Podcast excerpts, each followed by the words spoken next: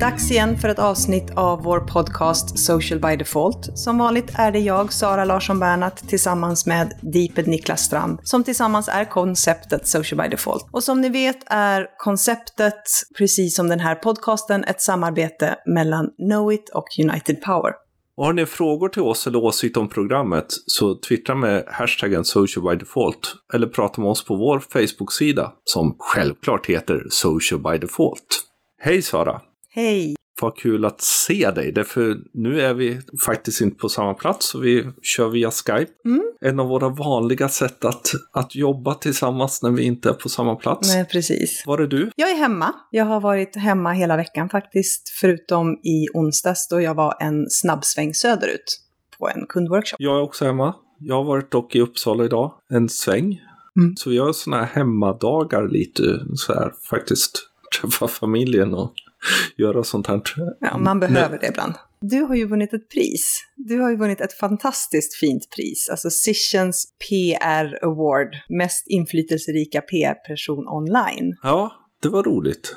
Ja, och du är så värd det. Tack. Och jag tycker det är så kul. Berätta Ja, lite. alltså priset är ju helt enkelt att den PR-konsult alltså, som då har haft mest genomslag online vinner. Och den, den mäts på data. Sen kan man alltid diskutera vad man mäter och hur man mäter och Mm. urvalet Mm. av vem är PR-konsult och så. Och jag har varit på den listan i fem år. Ja. Eh, jag har typ kommit tvåa, trea, sådär. Men i år var det din I tur. år vann jag och det var ju jätteroligt. Jättekul. Och det känns bra att Mm. faktiskt, eh, det har varit ett bra år, trots att jag inte trodde att det skulle slå igenom sådär. Nej. Eh, dels för att du och jag har jobbat så pass mycket med kund, vilket innebär Mm. att vi inte har synts lika mycket, vi har inte haft tid att göra så mycket online egentligen. Det var kul. Och jag solar mig lite i glansen känner jag. det, för det, det var ju, vill man läsa mitt tacktal som aldrig blev det, för Messiah Hallberg liksom fastnade för att jag hade tagit ett konstigt namn också, så tyckte att vi var ungefär som bröder eftersom vi hade konstiga förnamn. Men jag skrev ett tacktal och där påpekar jag ju faktiskt att det här priset är, är lika mycket ditt egentligen. Därför det här året och flera år innan så är det ju någonstans att vi gör ju saker tillsammans. Det är ju det som är i fokus. Mm. Vad händer i social by, de- på social by default-fronten? Ja, vi har ju lämnat in en strategi och påbörjat en ny. Ja. Och sen har vi ett antal, vi har fått ett antal förfrågningar av fantastiskt roliga kunder som är på väg in. Ja, Inte innan, innan det här året är slut, men nej, det, för Snarare finns ingen plats. början av nästa Eh, år. nej, men det är väldigt spännande och det är, det är ju skitkul liksom. Därför vi får ju förfrågningar hela tiden. Mm. Ja, det, det ska bli en riktigt kul vår. Ja, det blir det. Sen så förbereder vår, vilket nummer är det? 16? 17 bergskurs? Ja, sex, 15 eller 16 tror jag. Ja, det ska bli jättekul. Nästa Det vecka är vi där. Nästa vecka är vi i Stockholm. Mm. 12 stycken nya. Och 12 är ju maxtal, för där har vi satt ett tak. Så Precis. att alla ska få lika mycket utrymme. Det är ju glädjen då att februarikursen redan är full. Ja. Åtminstone för oss, det är ju fantastiskt. Det är Helt ju tråkigt otroligt. för de som ville gå den, men eh, det kommer komma en i april också. Lite annat då. Vad har hänt på sociala mediefronten? För det, det händer ju saker hela tiden, vilket innebär att man får ju hålla koll på alla sina flöden. Ja. Igår kväll, jag var ju eh, upptagen hela dagen igår, som sagt, söderut, så loggade jag in på LinkedIn och kände inte igen mig, trodde jag var på Facebook. gjorde, gjorde detta via mobil ska sägas. För Ja. LinkedIn har ju precis gjort en, en ganska stor uppdatering tycker jag, Ja, på gränssnittet. Alltså det är ju en helt ny app nästan. Mm. Det var ju behövligt. Ja, det var behövligt och det påminner väldigt mycket om Facebook. Mm. Jag har hört viskas om att de stjäl utvecklade från varandra, så att Ja, det, finns en, det finns en liten anledning till att det är så. Sen, sen har ju de helt enkelt gått samma väg som Facebook, så de har ju Mm. börjat med då standalone app-strategi. Ja. Så de har ju brutit ut sin gruppapp, så att eh, om man är van vid att administrera eller vara i grupper på LinkedIn så finns det en gruppapp idag som man behöver ladda ner. Och en pulsapp. Och en pulsapp för eh, pulsblogginläggen. Och det ryktas om att det kommer fler appar. Ja, en sidhanteringsapp kanske vore på sin plats. Eh, något mer som har hänt är att eh, Mark Zuckerberg har fått barn. Mm. Det innebar, kom samtidigt också en nyhet då att Då tänker han och hans fru eh, skänka 99 procent av sin förmögenhet till välgörenhet. Det blev ju en stor diskussion där för en del liksom, aha, blev han helt marsig nu när han blev farsa eller är ett smart skatteplanering? Eh, Spelar det någon roll? Det kan man verkligen tycka. Så mycket pengar för välgörenhet, det är väl någonstans bara bocka och tacka och ta Ja. emot och, Och Bill göra Gates bästa har ju möjliga. gjort samma sak. Precis. Eh, och vi ser ganska många. Så där kan jag tycka en, en intressant, grej helt enkelt att de här IT-giganterna har blivit de nya filantroperna. Mm. Sen har ju Facebook börjat släppa live till fler användare av Moments-appen. Och den utmanar ju lite grann både Bambooser och YouTube och så, även Periscope. Så vi får se om de bryter ut den och släpper den som en standalone app. Och det är lite krig här på livestreaming-fronten. Ja, alltså nu, vi, vi skrev ju det förra året, liksom, att rörligt kommer bli år, så det har ju verkligen slagit in. Mm. Och just livestreamingen är ju det som smäller till. Det är fyra kvinnor som toppar årets Instagram eh, när det gäller likes och följare och allt sådär. Go girls! Precis, och det är ganska, alltså det är ju lite coola, det är ju kändisar i vanlig ordning. Taylor Swift, Kendall Jenner, Beyoncé och Selena Gomez som då ligger topp. Det intressanta där kan jag tycka, vad säger det om Instagram och kanske målgrupper och sånt och vad Instagram i stort är? Ja, alltså det kan man fråga sig. För saken är ju den att vi vet ju att det är väldigt många unga tjejer som eh, finns på Instagram. Det är ju ändå majoriteten. Majoriteten är unga, men framförallt majoriteten unga tjejer. Och det kanske är så att det har blivit ett litet skifte. Tjejer har ju väldigt ofta idoliserat killar. Men nu kanske det är så att man istället sätter andra starka, coola tjejer som förebilder. Mm. Och så blir det mer interaktion där, för att någonstans så finns det kanske en känsla av att vi är lite lika på något sätt och jag vill vara en del utav din crowd. Och det är lite it-tjejen som liksom Mm. även finns här. Det tror jag, nu ska jag väl helt ärligt känna att det inte direkt så att jag har närstuderat någon av de här, men de kanske också vågar vara lite mer personliga. Så om, om, om Instagram ändå har en viss VIP-känsla, om det handlar om att se sina kompisars bilder och även kändisars bilder som man inte ser i tidningar, så kanske helt enkelt att de vågar vara lite mer personer, lite mer nära. Och då tar de också kontroll över sitt eget liv på ett annat sätt. Mm. Man blir inte filtrerad eller snedvriden eller felciterad utav skvallertidningar eller liknande medier. Nej. Men det är ju bara att titta på Sverige. Jag menar, Sara Larsson Ja, är ju den som toppar listan när det gäller mest genomslag på Twitter var det va? Men så. Men även Instagram. Twitter var det ju när eh, Hampus Brynolf gjorde Mm. sådär, men även Instagram är ju gigantiskt stor. Sen är det ju 3 december idag, vilket Ja. innebär att nu börjar julkalendertiden i sociala The kanaler. craziness. Framför allt då Facebook och Instagram. Och jag trodde det skulle vara en liten dalande trend i år, men tji fick jag. Det känns som att det har ökat ännu mer. För var och varannan företagsbild känns idag som att det är en julkalender på något sätt. Det är väl enkelt att strukturera antagligen. Det är enkelt att strukturera och det är kanske lätt att, vi har ju pratat ganska mycket om det här med tematiserade innehåll. Mm. Att man jobbar med innehållskoncept. Och det här blir ju faktiskt någonstans ett innehållskoncept som styr ditt innehåll i 24 dagar. Mm. Så mycket handlar ju om att få lov att köpa billigare saker. Det är rabatter här och rabatter där. Och jag vet inte, kom med något nytt. Mer spännande. Ja. Eller så är det jag som är alldeles för kräsen. Men några bra, roliga exempel finns ju. Mm. Vi måste lyfta Tekniska verken som vi tycker i år gör en helt briljant julkalender. Tekniska verken finns ju i Linköping och håller på med sophantering, bredband, energi, värme och sådana saker. Kanske inte världens mest eh,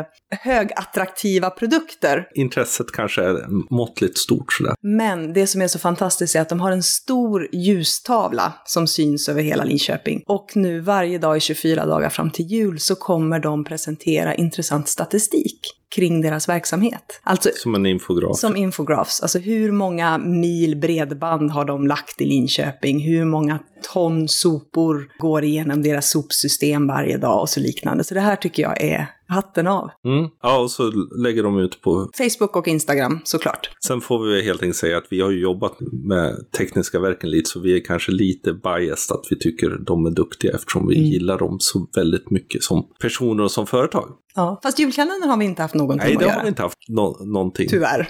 Nej, precis. Förhoppningsvis har vi kanske cred. inspirerat lite. Mm. Jag måste få tips om, om eh, Johan Hedberg, Matgeek. Mm. Hans YouTube-kanal, väl värd att titta på generellt. Han gör en julkalender. Ja, men jag gillar hans sätt. Han har testat julmust och det kommer vara förfärligt mycket jul i den kanalen. Mm. Kolla in Matgeek. Det är ganska intressant också, vi hade en eh, Twitter-diskussion med just Matgeek, eller Johan Hedberg. Den mesta trafik han har idag är YouTube. De flesta som, det är liksom hans största kanal nu Mm. och majoriteten är män. Men jul, Jul. Jul är också massa tävlingar. Så idag tänkte vi faktiskt att den här podden ska vi, eh, resten av podden, ska vi prata om digitala tävlingar. Alltså hur skapar man en digital tävling?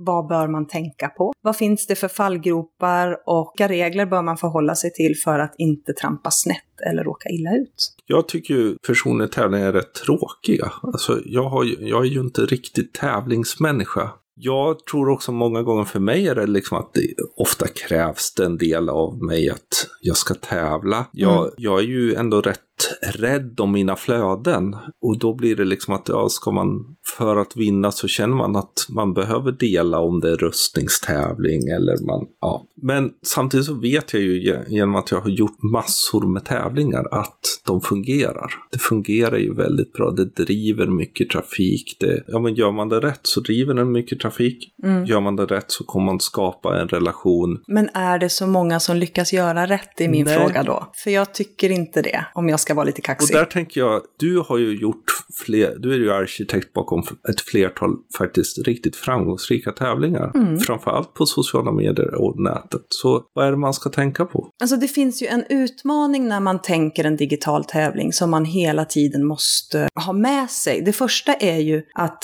vi behöver ju få engagemang runt tävlingen. Det är ju väldigt tråkigt att skapa en tävling där det är få som tävlar. Vi behöver kunna engagera rätt målgrupp, för ibland kan det kännas som att vissa företag trampar ganska snett. De kanske har en äldre målgrupp, så gör de en tävling och så gör de en tävling i en kanal som attraherar en mycket yngre målgrupp. Och frågan är, får man ut det värdet utav tävlingen som man vill? Sen vill man ju också, ut, förutom engagemanget, få spridning i tävlingen. Jag menar, vi vill ju någonstans att våra tävlingar ska bli virala. Hur gör man det? För saken är ju den att jag som tävlar är väl kanske inte jättepigg på att dela tävlingen vidare. För ju fler som tävlar, desto mindre chans har ju faktiskt jag. Sen måste vi fundera på hur vi ska lyfta varumärket. Alltså hur ska vårt varumärke vara en del av tävlingen? Ska det vara en synlig del eller ska det vara helt enkelt så att tävlingen är det som driver varumärket framåt? Och den kanske svåraste, hur ska vi kunna pusha tävlingen? För att när man jobbar med digitala tävlingar så handlar det ju hela tiden om att påminna om att det finns en tävling. Mm. Men att göra det utan att tjata ut sina följare. Och det är inte helt enkelt. Hur gör man det då? Alltså det finns ju idag i stort sett tre stycken olika typer av digitala tävlingar. Dels har du ju de tävlingar som vi har varit mest vana vid att se, alltså rent, rena Facebook-tävlingar. Där vi antingen, och det har väl varit vanligast, att vi har en tävling som ligger på en undersida och så driver vi trafiken dit och sen så får man tävla. Mm. Men det innebär ju också att man hela tiden måste pusha för tävlingen på undersidan eftersom vi är så många som surfar Facebook mobilt idag och du når inte de undersidorna via mobilen. Eller man använder en landningssida ju. Precis, en, en Facebook-landningssida för att det finns ju de här tävlingarna som är mer webbaserade tävlingar där allting är på en landningssida. Eh, men när det gäller Facebook-tävlingar har du ju faktiskt idag också möjlighet att göra lite mindre tävlingar, alltså tävla direkt i flödet. Så det är också en möjlighet. Mm. Att man kan, man kan göra sådana här minitävlingar där det är en uppdatering och så ställer man några frågor och så ska man få engagemang kring uppdateringen och det blir liksom tävlingen. Så det är ju en del. Sen har vi ju Instagram-tävlingar. Det är väl de som har blommat upp senaste året. Mm. Det är ett ganska enkelt sätt för det är inte fullt lika mycket regler runt som det har varit på Facebook. Samtidigt som en Instagram-tävling är mycket svårare att få viralitet i. Verkligen. För vi har inte samma vana vid att kanske dela en tävling som vi har gjort på Facebook. Nej, vi har ju ingen vana alls att egentligen dela saker, andra saker från Instagram. Det är Nej. ju otroligt sällan som man ens delar någon annans bild, även om man tycker den är bra. Det går ju. Det går. Det går ju att dela till då antingen reposta eller eh, åtminstone på andra kanaler, både till Mm. Facebook och så, men det, man gör det ju aldrig. Nej, utan jag skulle nog snarare säga att eh, Instagrams delning är snarare snarare pingningen. Mm. Att man börjar pinga in sina vänner för att de ska få ta del av någonting. Och förhoppningsvis då i nästa led kanske följa det kontot. Och då blir det ju ganska viktigt att fundera, hur får man folk att faktiskt pinga? Och sen så har vi de, de vanligaste tävlingarna, alltså de webbaserade tävlingarna, där du helt enkelt har en, en landningssida eller en kampanjsida, tävlingssida, där Mm. själva tävlingen utformas och går till. Men det kräver ju också att du behöver använda andra kanaler för att driva trafik in till den landningssidan. Och då kan du göra det via Facebook och du kan göra det via Instagram och du skulle kunna göra det via Twitter eller även analogt material. Mm. Och det är väl kanske också bland de vanliga. Så det är ju de olika tävlingsformer vi har idag. Och det är väl kanske inte helt lätt. Det finns ju saker då som man måste förhålla sig till. Alltså hur, hur skapar du en digital tävling där du hela tiden behöver påminna dina följare? Mm. Det innebär ju att du bygger in någon form av smartness i tävlingen som gör att du faktiskt varje dag under hela tävlingsperioden kan posta relaterat innehåll Mm. som är nytta och värde för dina följare. Och det i sig kommer att påminna om att det finns en tävling. Och som man kan inspirera till att tävla. Mm. Eh, Alltså både kunskap eller inspirationsbilder eller eh, Ledtrådar. Ja, eller tips eller någonting sånt där. Mm. När man ska skapa en digital tävling, oavsett om tävlingen ska pågå under en månads tid eller kanske då man sträcker det lite till,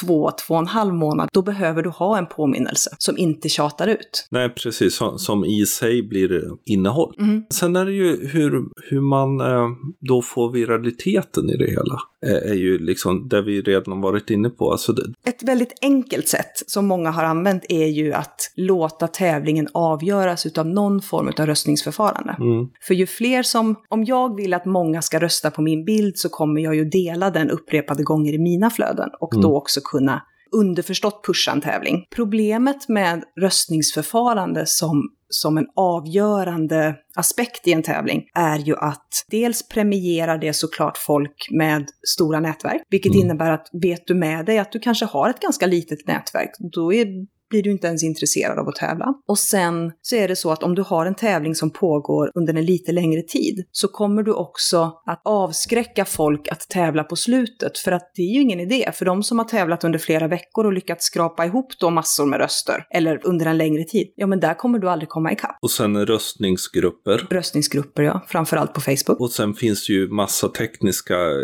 saker som gör, jag vet en av de första tävlingarna jag var med och gjorde var för många år sedan där vi hade röstning. Eh, där sista kvällen var det någon som drog igång en bot. Mm. Vilket innebar att det vart helt kajko så vi fick dela ut två stycken priser. Men också helt enkelt det här med att kunna rösta flera gånger. Det var ju Spria som då jag vann var ju en röstning som var en del av parametrarna. Alltså hur, Just det. och där hade de i början då gjort att man kunde rösta hur många gånger som helst, vilket ju Mm. var tokigt. Där vet jag att vissa, framförallt Facebook-tävlingar, där kan man ju faktiskt ställa in att du kan bara rösta en gång under 24 timmar från samma Facebook-konto. Det är ju en variant. Mm. Och det kan man ju göra med cookies och så, men cookies är lätt att ta bort. Så, så jag är ju skeptisk mot röstning eftersom jag har sett så många gånger det har gått åt pipan eller man Mm. har inte tekniskt kunnat skydda och samt. Så jag tror att det där måste man nog tänka till riktigt mycket De, runt. de tävlingarna som jag har varit med och skapat, där har vi alltid haft en jury som har avgjort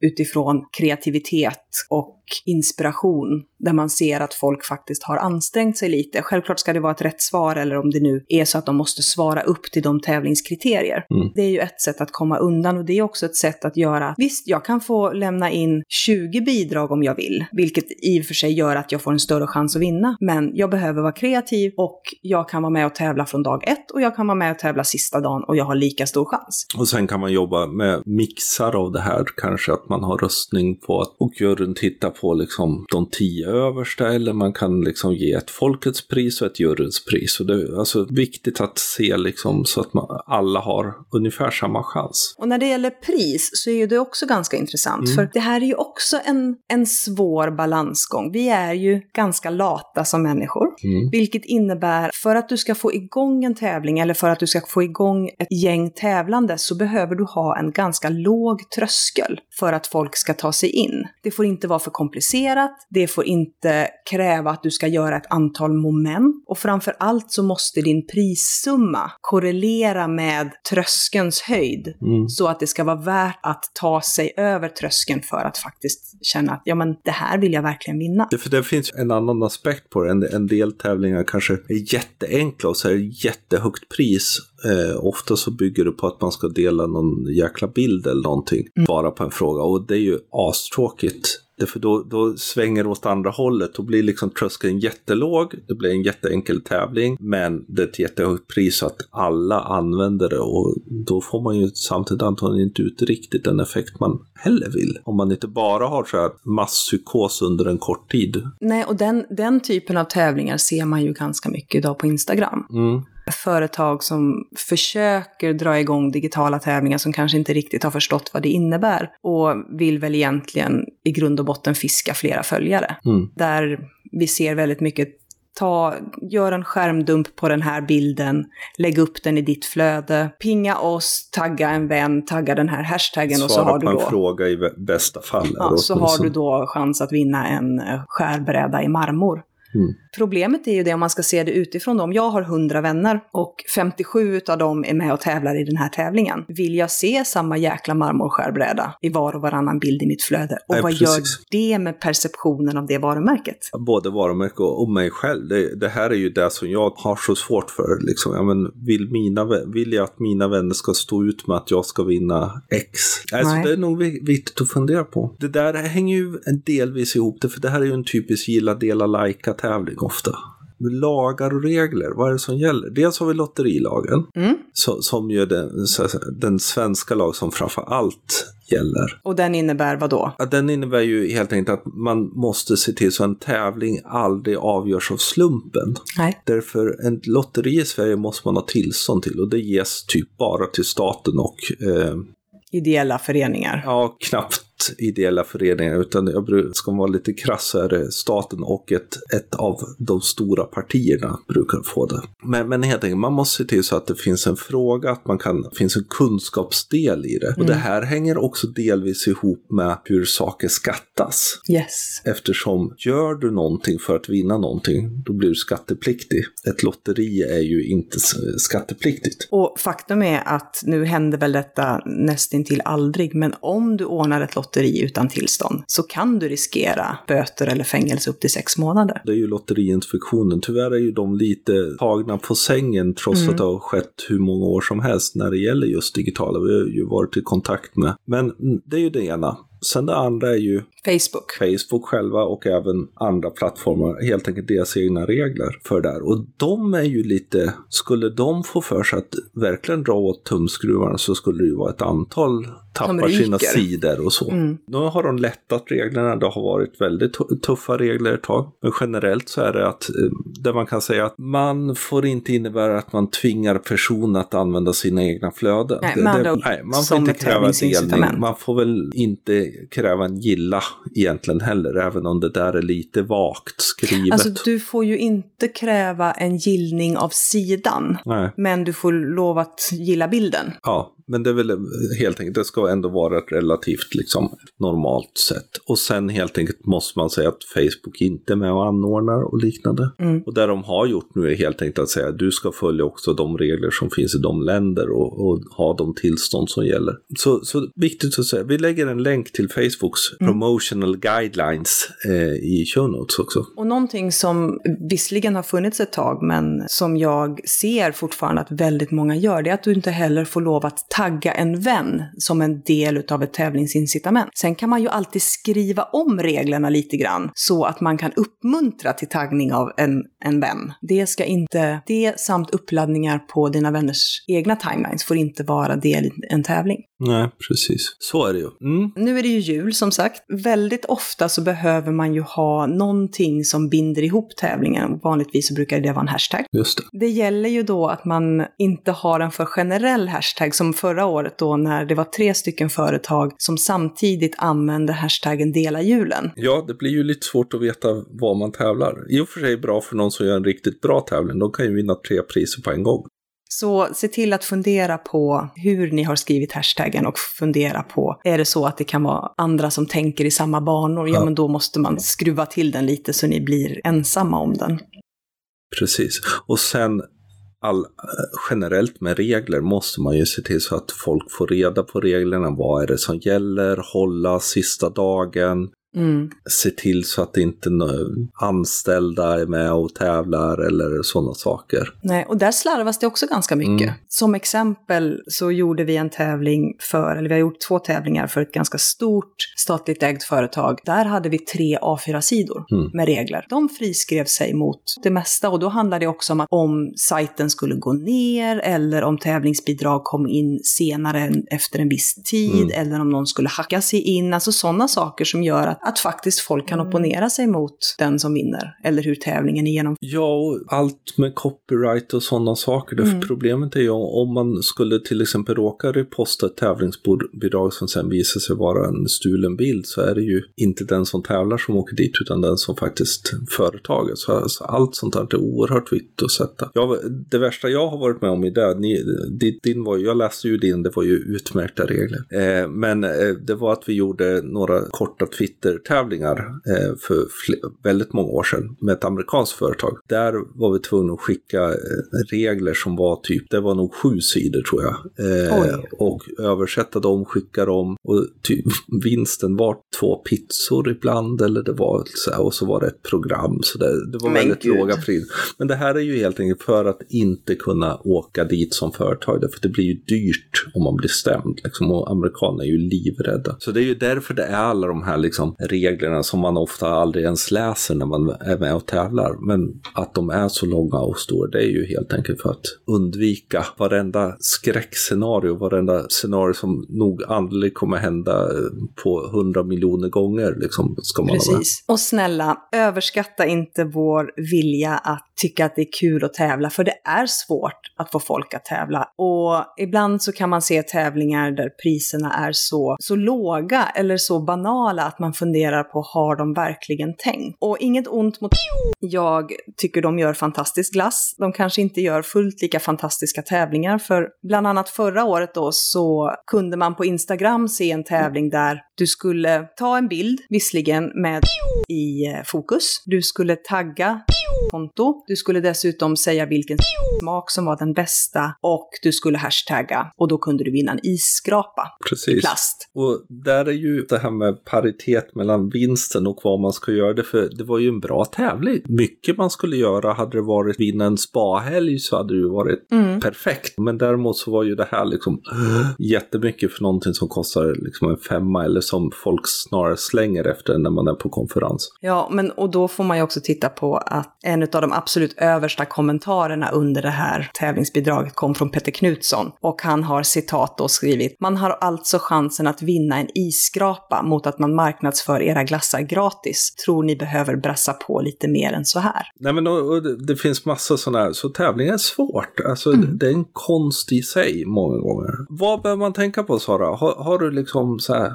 the, the ultimate list of tävla på internet? Eh, tillräckligt högt pris som gör att det är värt för oss att vara med och delta i tävlingen. Lagom hög tröskel för engagemang. Alltså gör det inte för komplicerat, för vi orkar inte. Undvik tävlingar som bygger på flest likes eller flest röster. Var noggrann med dina hashtaggar. Se helt enkelt till att de är tillräckligt komplicerade så att ni är ensamma om dem. Och fundera på i vilken grad varumärket eller produkten ska inkluderas i tävlingen och fundera på om den måste göra det. Försök bygga in det delning om det är möjligt. Fundera på hur du kan påminna om din tävling utan att tjata ut den och se till att ni har kommunikation på företaget så att det inte är så om ni har flera underliggande bolag att ni kör tävlingar parallellt. För det kan också bli ganska knöligt. Och förvirrande. Annars Precis. är det bara att köra. Den där, mm. De där punkterna får, lägger vi nog ut på show notes också så får, ni, ja, det får, får det vara den lilla julklappen. Bra podd hör du. Hoppas ni andra tycker det också. Eh, kom ihåg som vanligt, hashtag hashtag social by default. Jag heter atdeeped. Du heter sa understreck na understreck si. Och glöm inte att prenumerera på podcasten på iTunes. Eh, allting ni behöver veta om den finns då på eh, socialbydefault.tumblr.com. Och det får vara, vi hållit på ett bra tag. Ja. Eh, så tack för oss. Tack snälla. Så hörs vi om en vecka eller så. Tack och hej. Hej då!